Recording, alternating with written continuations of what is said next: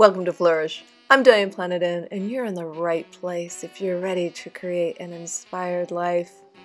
A life full of meaning and mindful decision making, and taking positive actions to live harmoniously and imprint effectively on those you love and mentor. Last week, I discussed the law of aimlessness from Robert Greene's book, The Laws of Human Nature, which was about how to change your life, your life's direction, by advancing with a sense of purpose. Sometimes that's difficult to do when you are concerned with trying to keep everybody happy and fitting in when you're really born to stand out. This week's episode on the law of conformity is perfect timing as a reminder.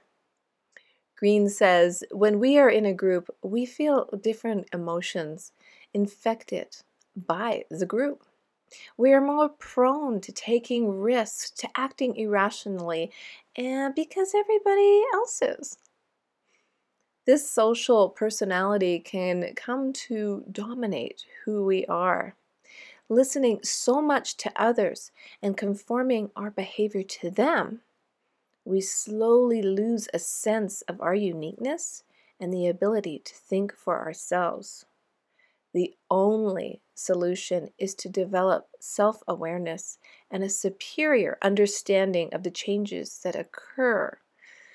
that occur in us in groups.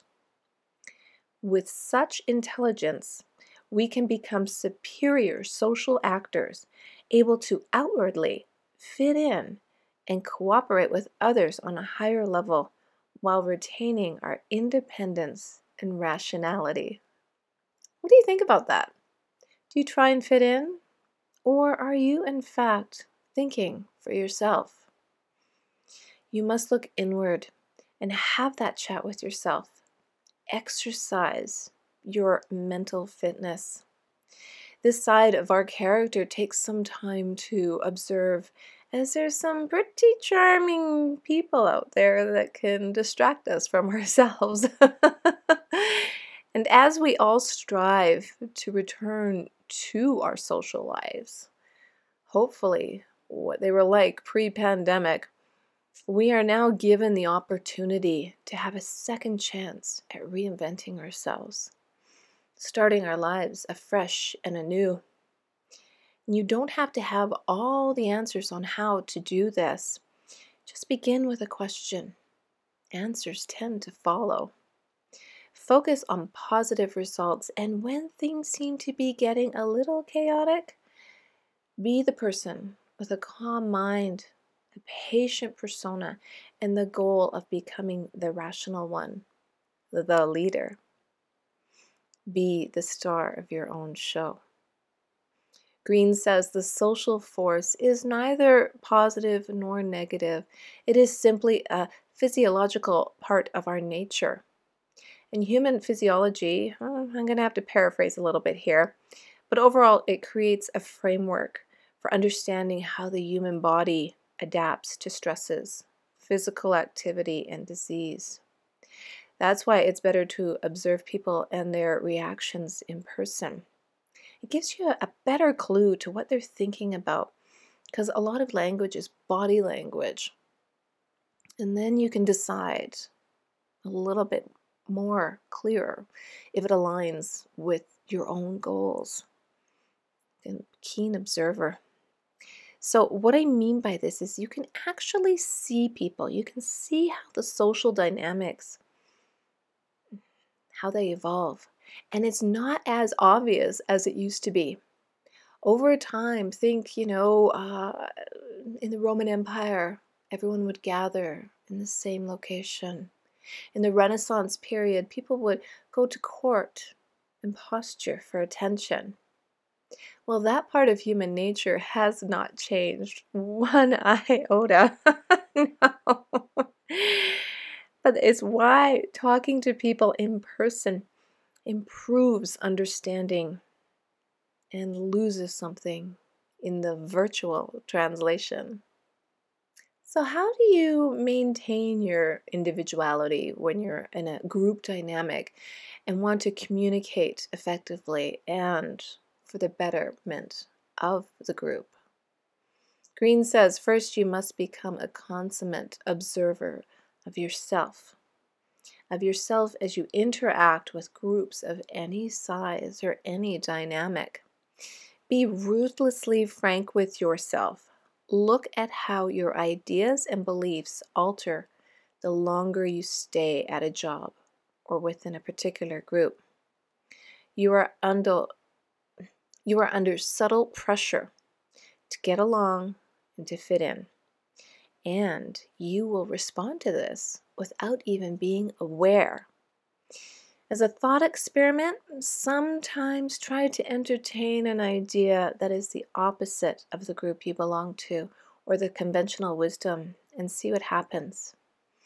And this is a little experiment you can do without others even knowing what you're doing because what you're trying to observe is what you are really about and how that integrates with the group, how the group affects you overall, and does that align with your goals. So, the reason to pose a question or, you know, just ruffle a few little feathers towards what you actually believe, not what the group is, will help you decide how to transition and how to be bring out more of your own personality. Be the individual you want to be. Second, become a consummate observer of the groups you belong to or interact with. So now you're looking at the other people. And he gives us good analogy. Consider yourself an anthropologist studying the strange customs of an alien tribe. I like that. Look deeply at the culture of your group, how it feels from within the feeling contrasted to other groups you have worked with or belonged to. You are catching the social force as it molds the group into an organism. It becomes alive and well, doesn't it? The sum greater than the parts. This will keep you grounded in reality. Keen observation. I like that. So, as you're observing people and your own self awareness, you will begin to identify the different dynamics of the group. Who is the leader, and are they truly providing what you need? What is the group dynamic? Is it dysfunctional? And therefore, maybe you need to find a new tribe because it's not you, it's them. You can't change anyone but yourself. So be a good observer and decide if that tribe is healthy for you to be around. It could be your own family, depending on which part of the family it is, but if it's your own personal family, uh, spouse, children, single mother, single dad, whatever the dynamic is for you in your family, you need it to be a healthy one. This works professionally and personally. It really does. Observe, observe, observe. Be self aware how everyone's connecting because maybe your tribe at home needs a little reality check. Yeah. So I'm going to talk about three ideas to keep the group alive and to thrive. The observations are key here. And as you make them, decide to make it your mission to be united and stay the course. Making people feel an intricate part of the group creates something important. We need to feel that. We humans need that deep, important feeling because once members experience this, they are motivated, naturally motivated to keep the healthy dynamic alive and it will thrive. So keep keep the, the, the mission to stay the course. Make people feel they're part of the group, the tribe, the family. You will also need to be able to delegate as a leader. Yes, that's what you're becoming a leader. you're focusing, focusing on the big picture. But you can't do it alone. When you let others shine, you will begin to feel their warmth. So don't even entertain micromanaging. It just doesn't work, and it's not good for your own health either. And you can just fine tune that dynamic over time. Fine tune, fine tune. Keep the communication open. Listen to ideas. Brainstorm, uh, which I think is now called design thinking, but brainstorming fills the funnel. And then as your funnel gets filled, you can filter that out. Filter it out for the best results.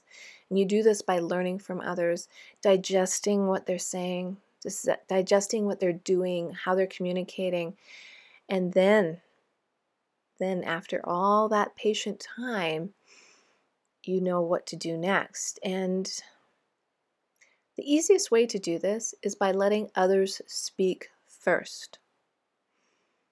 Ask them their opinion and you know not not in a contradictory way but that way they're not just trying to keep you happy and placate you by telling you what you want to hear.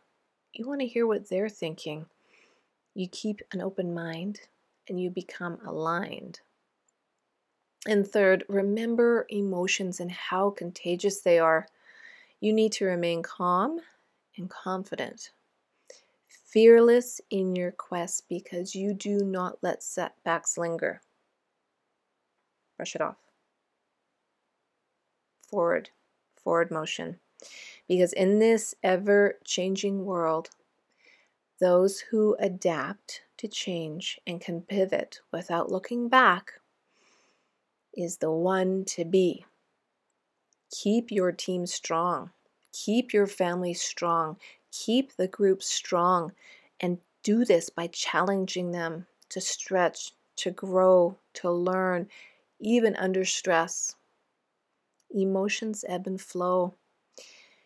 And then you can let the emotions go. Greene ends the chapter by saying, when you learn the value of cooperating on a higher level and seeing your fate intertwined with those around you, you develop greater empathy. Mm, and don't you think greater empathy comes understanding? With greater empathy comes greater understanding. Greene goes on to say, We gain confidence in our own abilities, which such a group rewards. So you can feed off of each other. We feel connected to reality. We are brought into the upward pull of the group, realizing our social nature on a higher level it was intended for. It is our duty as enlightened humans to create as many such groups as possible making society healthier in the process. Gotta love that one. So, you do this by being observant, both about your self awareness and of others, brainstorming, fill that funnel. And remember, we are emotional creatures who think, oh, I like this, I like it a lot. And we are well on our way through this book. And if you've missed any episodes, any chapters, no problem. There's a link in the show notes. And if you like the show, share it with someone you know. Because if other people hear this, we can make society healthier in the process. It's important for your own mental health and mental well being to understand human nature and the importance of thinking independently. Great leaders of any type, of any type of group, understand human nature. There is a leader within you, but you must live an inspired life and choose where your attention goes because that is where your energy flows. And by doing so, you will be the star of your own show by developing your self awareness. Live well.